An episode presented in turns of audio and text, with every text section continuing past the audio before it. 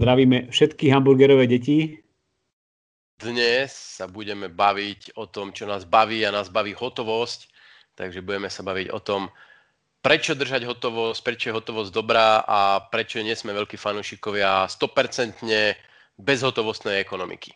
Myslím, že to nebude úplne tak o tom z pohľadu jednotlivca, že či má držať koľko hotovosti, ale skôr sa budeme baviť o tom z pohľadu spoločnosti, a čo by mali a nemali robiť e, politici. Myslím, že tá téma hotovosti je taká keby nadčasová, že e, tú hotovosť stále používame, ale zároveň sa stále tak trošku tie skrutky uťahujú a sem tam počujeme o tom, ako v nejakom štáte znížili nejakú hranicu, za ktorú sa dá nakupovať ešte hotovosťou a kedy musíte začať, a nad ktorú musíte začať platiť bankovým prevodom. Ja sa iba Vlacho dívam, lebo ty sa nejak odkakuješ a zmenšuješ, zväčšuješ stále.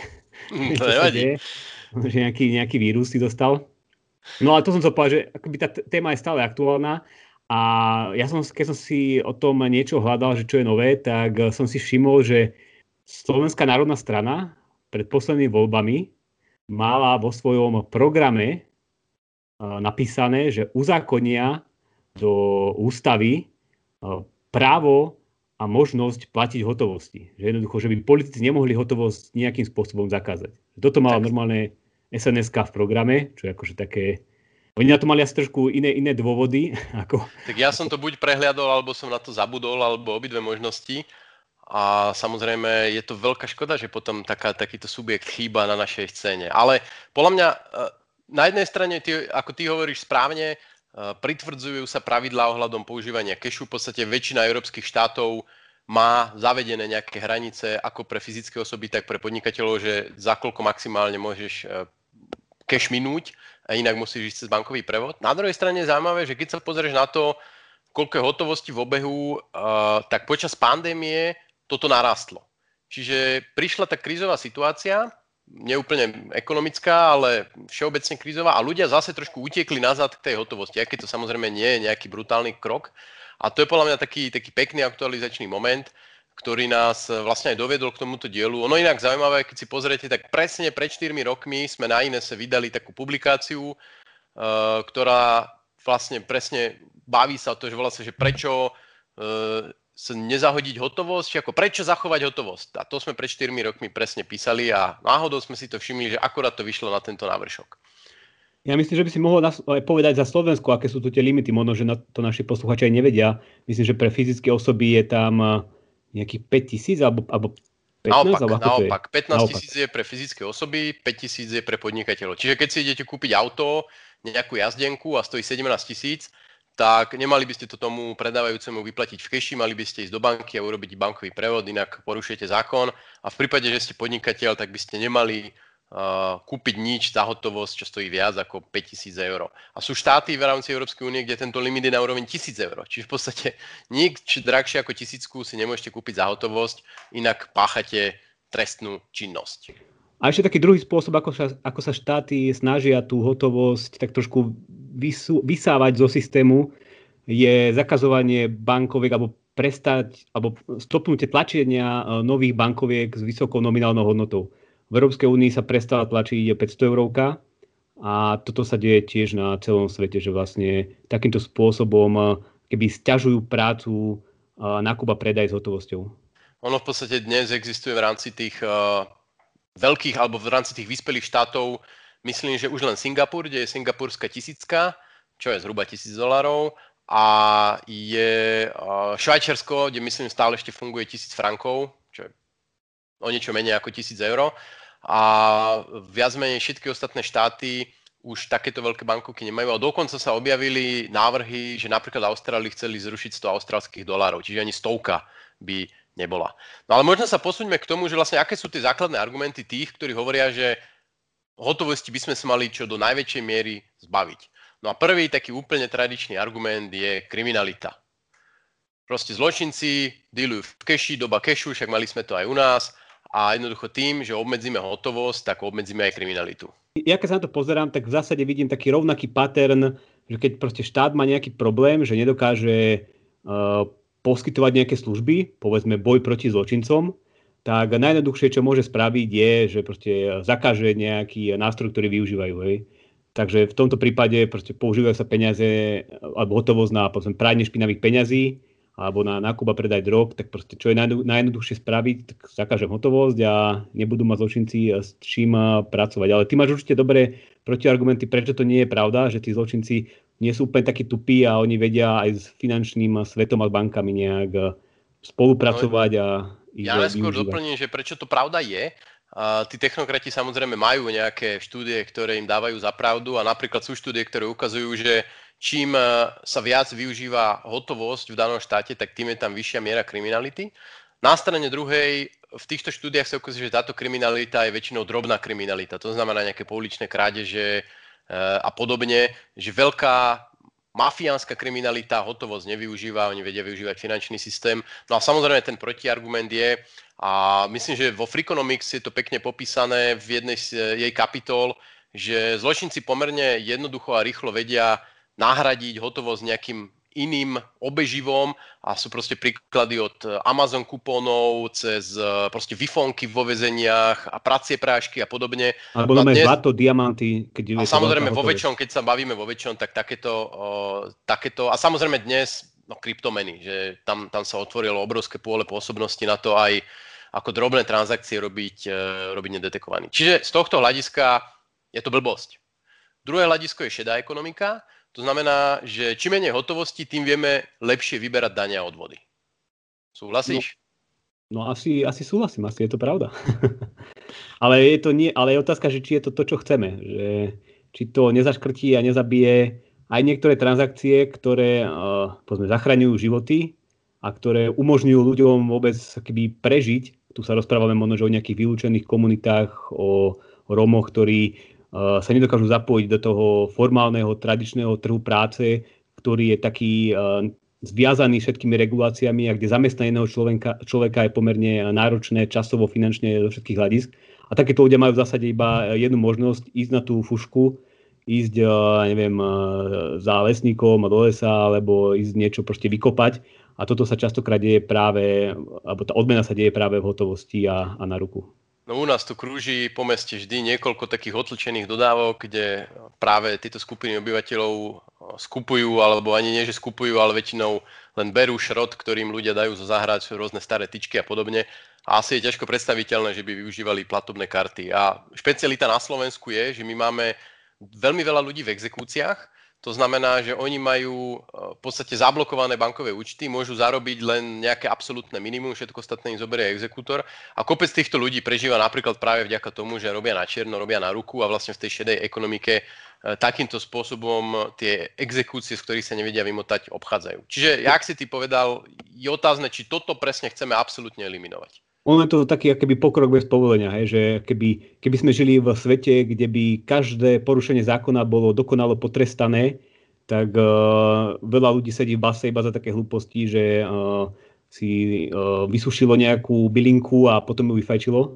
Alebo potom je tu ešte taký druhý, akýby skôr spoločenský pohľad na to, že to, že je niečo nelegálne, automaticky neznamená, že to je niečo zlé a niečo, čo by sme mali zakázať, lebo máme tu režimy, aj tu na Slovensku sme mali, ktoré boli, uh, ktoré zakazovali aj veci, ktoré by sme chceli, aby ľudia robili, nejaké klasické obchody, podnikanie a podobne, alebo napríklad utekanie do uh, zahraničia za, za hranice. Alebo potom tu boli aj také extrémistickejšie uh, režimy, ktoré posielali jedny, jednu skupinu obyvateľstva do koncentračných táborov. Takže toto všetko, keby hotovosť pomáha týmto ľuďom nájsť nejaké cestičky, cestičky si a ujsť z toho systému.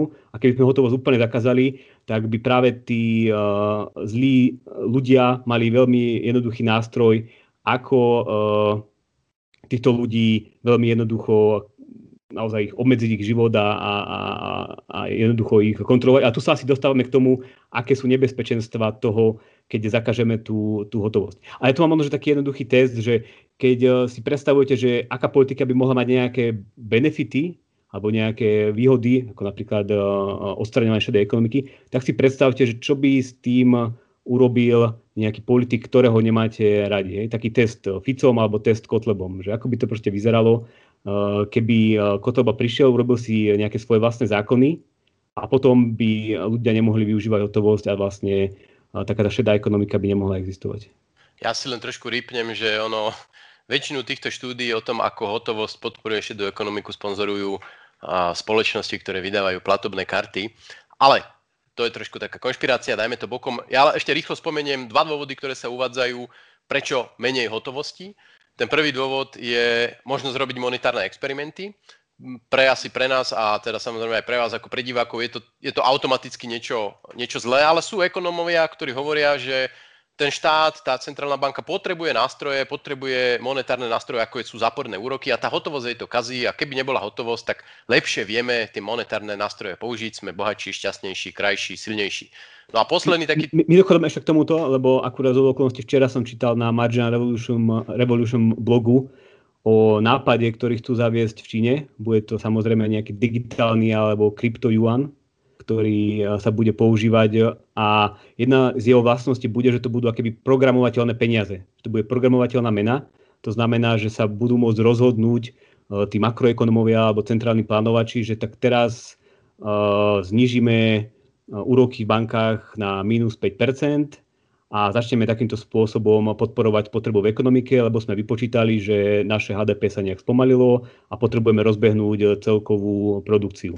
Že odrazu keby tie peniaze sa stanú takým keby nástrojom uh, centrálnych plánovačov, ktorí budú mať nejakú aplikáciu, nejaké SimCity a tam si budú môcť nastavovať všetky tie parametriky uh, toho, ako funguje ekonomika, ako fungujú peniaze a ľudia nebudú mať možnosť uh, utiecť z toho systému. Lebo keď nie je hotovosť, tak všetci máme peniaze automaticky v bankách a jednoducho môžu zaviesť, hovorím, záporné úroky a odrazu človek má na výber, že či začne rýchlo míňať peniaze, lebo strácajú na hodnote, alebo uh, bude súhlasiť s tým, že uh, jeho nominálny účet sa bude znižovať.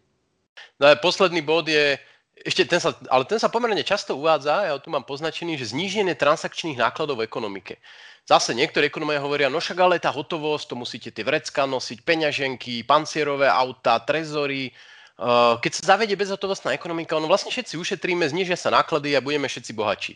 No ale tak toto samozrejme ignoruje, eh, že podnikateľ nie je retard a on si teda uvedomuje nielen tú stranu nákladov, ale aj tú stranu prínosov, ktoré tá hotovosť pre neho má, že eh, napríklad aj tie elektronické peniaze majú nejakú formu nákladov, ktorá možno nie je na prvý pohľad viditeľná v podobe toho svalnatého vyholeného chlapa, ktorý vždy vyberá tú pokladňu a nesie to do toho pancerového autička, ale že sú tam nejaké dôvody, prečo tí podnikatelia zostávajú pri tej hotovosti. A keby sa im nepáčila, tak sami z nej vycúvajú. Inak, keď si ty hovoril o tých eh, výkupcoch eh, železa, ktorí chodia po dedinách, tak ja som si keby uh, hneď spomenul na to, že keby sme zrušili hotovosť, tak im by vysoko zrástli transakčné náklady. Lebo oni by potrebovali to, aby všetci doma mali nejaké uh, čítačky na karty, alebo by museli so sebou nejaké nosiť a že títo ľudia by mali naozaj problém s tým, že sa im zvýšili transakčné náklady. Takže on to v skutočnosti môže dopadnúť ešte presne, presne naopak.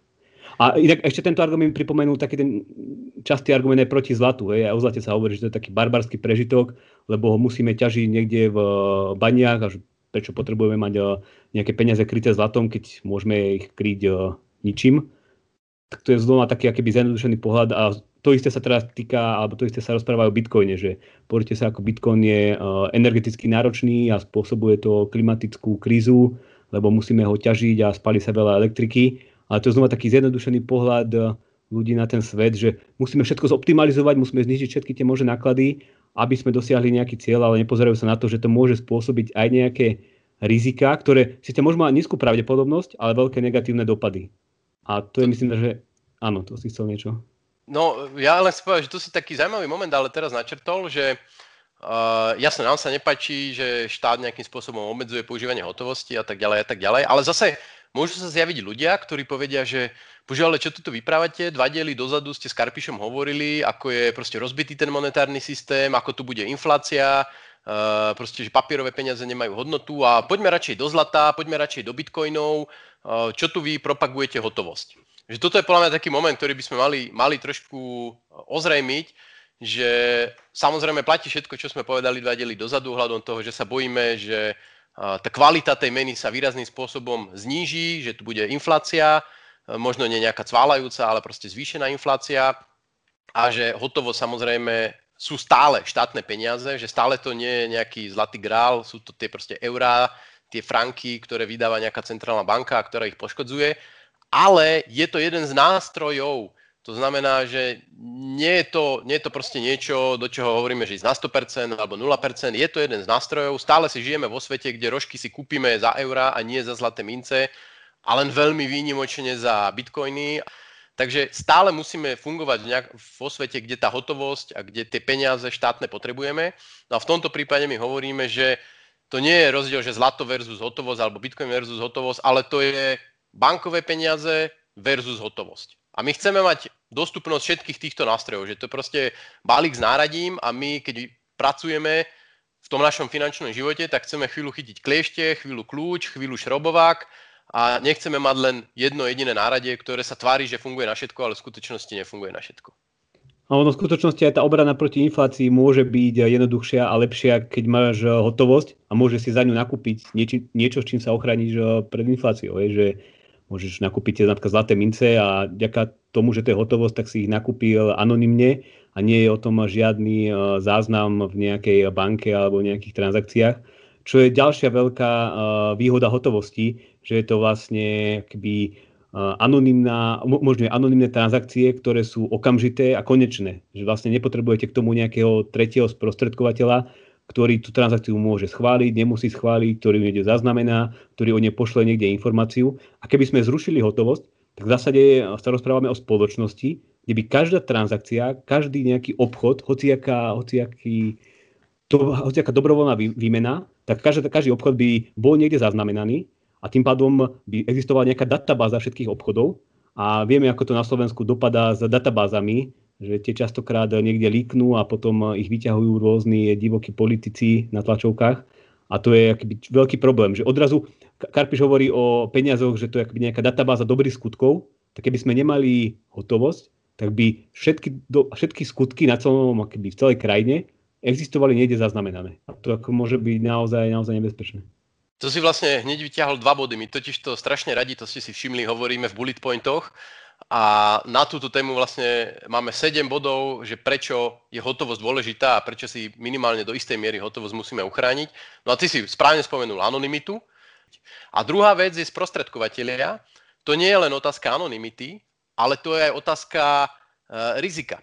Že vezmeme si napríklad taký PayPal, nič proti PayPalu, samozrejme je to super nástroj, ale tam sa pomerne často diali alebo dejú také situácie, že sú tam podvody na strane kupujúcich. Že ty v podstate predávaš niečo, niekto si to kúpi, ty mu to reálne pošleš, on to reklamuje, že to neprišlo a tebe uh, ten PayPal vlastne zoberie nazad tú platbu a vráti ju tomu kupujúcemu. Že keď je tam ten sprostredkovateľ medzi tými dvoma článkami, vždy tam môže nastať nejaké riziko reputačné alebo kreditné alebo podobne, že proste skrachuje banka, ty si tam mal peniaze, ale čo teraz? Čiže v tej bezhotovostnom svete vždy neexistuje ako keby bilaterálny kontakt, že ja kupujúci, ty predávajúci, ale vždy je tam trojholník, vždy je tam niekto tretí, cez ktorého to automaticky musí tiesť a tým pádom sa tam vnáša či už riziko takéto akože otázka anonymity, ale napríklad aj toho, či tá transakcia úspešne prebehne a prebehne tak, ako tí dvaja, uh, ako tí obidvaja chceli. Čiže to sú minimálne dva dôvody, uh, kde to môžeme spomenúť? A podľa mňa dôležité, keby uh, našim poslucháčom povedať a možno, že niektorým pripomenúť, že uh, peniaze, ktoré majú uložené v bankách, to nie sú akoby ich peniaze, ktoré tam majú, ale to je nejaká ich pôžička banke. Oni sú vo, vo, vo, v roli veriteľa a ako každý dlžník, tak aj banka môže niekedy mať problémy, môže skrachovať a odrazu vtedy ten človek príde na to, že tie peniaze, ktoré sú v banke, tak to uh, nemusia byť tie isté peniaze ako tie, ktoré má napríklad v peňaženke. Lebo tie, ktoré má v peňaženke, to sú keby naozaj tie peniaze, ktoré uh, sú 100% jeho a môže ich okamžite použiť. Ale keď uh, má banka problém, tak to je to isté, ako keby mal nejaký, nejaký dlžník problém. A vtedy to jedno euro môže mať nižšiu hodnotu ako euro v peňaženke. A to sa nakoniec stalo. Stalo sa to na Cypre, kedy sa ľudia jednoducho nevedeli hýbať so svojimi cyperskými eurami na bankových účtoch mimo krajiny, pretože tam boli zavedené kapitálové kontroly. Stalo sa to v Grécku, kde ľudia nevedeli vybrať viac ako 60 eur z bankomatu, pretože tam bola finančná kríza. V podstate vo svete bezhotovostných peňazí neexistujú úspory. existujú len pôžičky. Vy nedokážete sporiť v tom zmysle, že odkladám si do madraca a hoci kedy, keď tam šiahnem, tak to mám. Vždy v podstate len požičiavate banke, ktorá to požičia ďalej a dúfate, že sa k tomu budete vedieť dostať. A história nám už ukázala, alebo Bulharsko ďalší príklad, čo tiež krajina Európskej únie, kde v podstate jednoduchá séria SMS-iek tam vyvolala takú bankovú krízu, že sa museli vlastne vypnúť bankomaty a ľudia sa niekoľko dní nevedeli dostať peniazom na svojich bankových účtoch. A myslím, že na tom Cypre ľudia reálne prišli o peniaze, e, tí, ktorí mali v bankách nad určitú sumu, že tie peniaze boli zdanené a museli niesť e, náklady za e, problémy bankového sektora. Inak, keď, keď o to rozpráva, že ako by vyzeral ten svet, kde by nebola hotovosť. Ja som rozmýšľal nad tým, že ako by sa ľudia bránili voči tomu, že uh, všetkých peniaze sú, ako sme sa bavili, vlastne iba nejaká požička banke a že by chceli akéby utiec z toho systému. Že, že napadnete nejaký spôsob, ako by sa bránili? No jedine prestupom do nejakých iných aktív, do nejakých no. iného obeživa. Podľa mňa, podľa mňa by začali využívať také tie gift cards, také tie darčekové poukažky, lebo tie majú akoby nejakú presnú nominálnu hodnotu to by si proste mohol nakúpiť, ja neviem, za tisíc e, eur, mal by si takéto kartičky v hodnote tisíc eur a mal by si akože v ruke ich, a teraz by si začal mohol, začať môcť používať podobne ako, ako hotovosť, že by si no. niečo kupoval, alebo by si mal zašité v madraci. Len tam, je, tam je problém ten, že však takýchto možností všelijakých, hlavne napríklad v Číne je rôzne tie Alipeje a neviem aké keše uh, týchto portálov a hier a podobne. Lenže ono, častokrát veľmi rýchlo takéto schémy, e, ktoré sú centrálne riadené, spadnú pod nejaké finančné regulácie. Že oni sa skôr alebo neskôr premenia na nejakú kvázi banku, kvázi platobný systém a tým pádom už sú v dosahu regulátora. Čiže ak sme sa bavili o tej Číne, e, pred Čínu, alebo ak by to bolo USA, že máš Amazon, e, tie Amazon kupóny, tak pre nich sa dá pomerne rýchlo donútiť Amazon, aby nejakým spôsobom ťa zablokovala aj na tejto úrovni. Že? A toto, toto vlastne už hovoríme o štvrtom bode a že to je nejaká a, kontrola. A, ale ja som skôr myslel, akože obrana povedzme pred negatívnymi úrokmi, hej? že by si si proste nakúpil eh, Amazon kartičky za tisíc eh, eur a tie by nemohli akéby už uh, uh, tie, by nemohli tie negatívne úroky odrezávať. Lebo keď máš akože v banke peniaze a teraz sa to deje, že naozaj banky musia platiť negatívne úroky centrálnej banke, tak oni by brali asi nakúpiť si nejaké uh, Amazon kartičky. A ešte keď si to správa napadlo, že ľudia by mohli využívať gastrače, ale Doriti, my proti gastračom... Tie sme zrušili. My, my proti no, gastračom ja. bojujeme, tie sme zrušili. Takže... Ale aj tie chceli elektronizovať, takže pohode. Takže oni by aplikovali záporné úroky isto aj na gastráče. Ale toto vlastne sa bavíme o štvrtom bode, ktorý môžeme nazvať, že kontrola, pretože hotovosť ti dáva väčšiu kontrolu nad svojím životom. Ty v podstate, jak sme mali ten príklad tej z Číny, Môžeme si predstaviť akýkoľvek totalitný alebo polototalitný režim. Uh, nakoniec aj v Strednej Európe už niektorí nariekajú Polsko, Maďarsko, že tam ten Orbán vlastne už je taký v celku silný, že ty pokiaľ je celý tvoj život koncentrovaný do nejakých dvoch, troch finančných inštitúcií, povedzme, že do dvoch bank, tak akože pre, uh, ja neviem, políciu alebo tajnú službu alebo hoci koho je podstate otázka 5 minút ťa kompletne odblokovať zo života. Že ty nedokážeš si kúpiť listok na autobus, letenku, benzín natankovať, jedlo, nič. Že ty si v momente, mohol si byť milionár a z večera do rána si, si proste nahradený. Napríklad aj na Slovensku máme príklady, kedy sa ľudia omylom dostali do exekúcie, že proste bola to vyslovene administratívna chyba na strane exekútora, že si pomýlil meno, rodné číslo alebo čo. A oni zrazu jedného dňa zistili, že majú zablokované všetky účty. A pokiaľ v tom momente nemali v peňaženke 200 eur alebo nemali kamaráta, ktorý by im ako reálne ten cash požičal, tak zrazu oni mohli byť relatívne bohatí ľudia a zrazu nemali nič. Zrazu boli úplne chodáci. Čiže eh, aj ta, takáto kontrola nad svojím životom je to, čo nám, čo nám hotovosť vlastne dodáva. No a tu sa už dostávame k tým uh, nejakým radám pre osobné financie alebo o tom, že koľko človek by mal nosiť tej hotovosti v peňaženke. Tak koľko ty nosíš vlakov v peňaženke hotovosti? To nemôžem povedať, lebo potom proste by ma posluchači a diváci našli, zabili a olúpili. Ja, ja, ja, ja sa kľudne priznám, že ja si pamätám, že to bože, pred pár rokmi sme v Inese mali takú debatu, alebo nie, nie to nazvať hadku, ale polemiku o tom, že koľko by mal človek nosiť uh, hotovosti v peňaženke. A ja som bol skôr zastanca toho, že radšej si peniaze uh, vyberám z bankomatu alebo používam kartu a v hotovosti som teda moc peňaženke nemal. Ale postupom času som prehodnotil názor a to množstvo, ktoré nosím, sa štvor späť znásobilo oproti tomu, čo som nosil predtým. Lebo naozaj je to akéby taká väčšia sloboda a keď sa čo si stane, tak človek hneď môže vyťahnuť peniaze a môže riešiť problém. a nemusí hľadať bankomát alebo sa pýtať, či tam majú nejakú, nejakú možnosť platby kartou. Hey, ja som asi podobný príklad, že postupne som radikálne zvýšil nielen množstvo peňazí v peňaženke, ale nosím napríklad bankovku strčinu aj do telefónu, lebo už sa mi stalo, že som zabudol peňaženku a ale mal som so sebou telefón, takže tam pod tým obalom teraz už nosím zastrčenie peniaze a už som ich párkrát použil, že je to, uh, je to super, keď ste človek ide si zabehať alebo čo a zistí, že zrazu si môže dať kofolu, len uh, nemá tú peňaženku so sebou. Takže ľahko už vie platiť v hotovosti aj cez telefón. RFID čip, ktorý priložím k pokladni a vyťahne mi bankovku. Jako, my tu nechceme dávať asi nejaké veľké, veľké finančné rady, na to sme príliš malí páni, ale v princípe platí také všeobecné pravidlo, ktoré, ktoré sa opakuje do nekonečna, že mal by mať človek aspoň takých 6 mesiacov života v? Li, lik, nie, o, v likvidnej forme, to znamená na bankových účtoch a v peňaženke. A ja teda si myslím, že nejakým spôsobom nemusí to byť priamo v peňaženke, ale povedzme pod madracou, v črepníku na záhrade alebo proste niekde vo vlasoch zamotané, tak minimálne v rádoch aspoň jedného mesiaca si myslím, že je, je rozumná taktika, aby proste má toľko peňazí, aby som vedel fungovať niekoľko dní aj so zvýšenými nákladmi, to znamená, neviem, nejaká väčšia cesta, e, nejaká oprava auta podobne e, a jednoducho čisto, čisto na hotovosti. E, je tam samozrejme tých dôvodov, prečo sa držať kešu viac. Jeden je teda samozrejme tie monetárne experimenty. Ďalšia otázka, ale to ešte spomeniem, lebo to je dôležité, sú dane a tým nemyslím, že daňové podvody, to samozrejme nepodporujeme nič také. Ale e, je to otázka zdanenia, že dnes zvýšiť akúkoľvek daň je pomerne politicky náročné, že nejakú DPH, no to by bol veľký krik, ale predstavte si, že by sa platilo 0,3% z každej transakcie. Za prvé je to číslo, ktoré nikoho neohromí, si ja povie, no tak 30 centov zo 100 eur, no bože, tak ak je to jediná daň, ale zároveň by sa strašne jednoducho tie dane zvyšovali. Dobre, tak zvýšime to len o 2 centy, a to si všetci povedia, no tak to je vlastne nič, ale keď si to prerátaš na percenta a na počty tých transakcií, tak je to zrazu spôsob, ako pomerne rýchlo zvyšovať verejné príjmy bez toho, aby si uh, musel až tak veľmi verejne diskutovať o tom, či je to potrebné. No jednoducho myslím, že uh, s politikou by sa veľmi ľahko stali takí tí hráči všelijakých civilizácií a SimCity, že by si to tam mohli skúšať, šťukať a hýbať pačkami podľa toho, ako sa im zmyslí. A... Ale čo, ešte jednu, ešte jednu vec dám. To je. No. Lebo uh, používajú tvoje deti peniaze? No, ešte nie.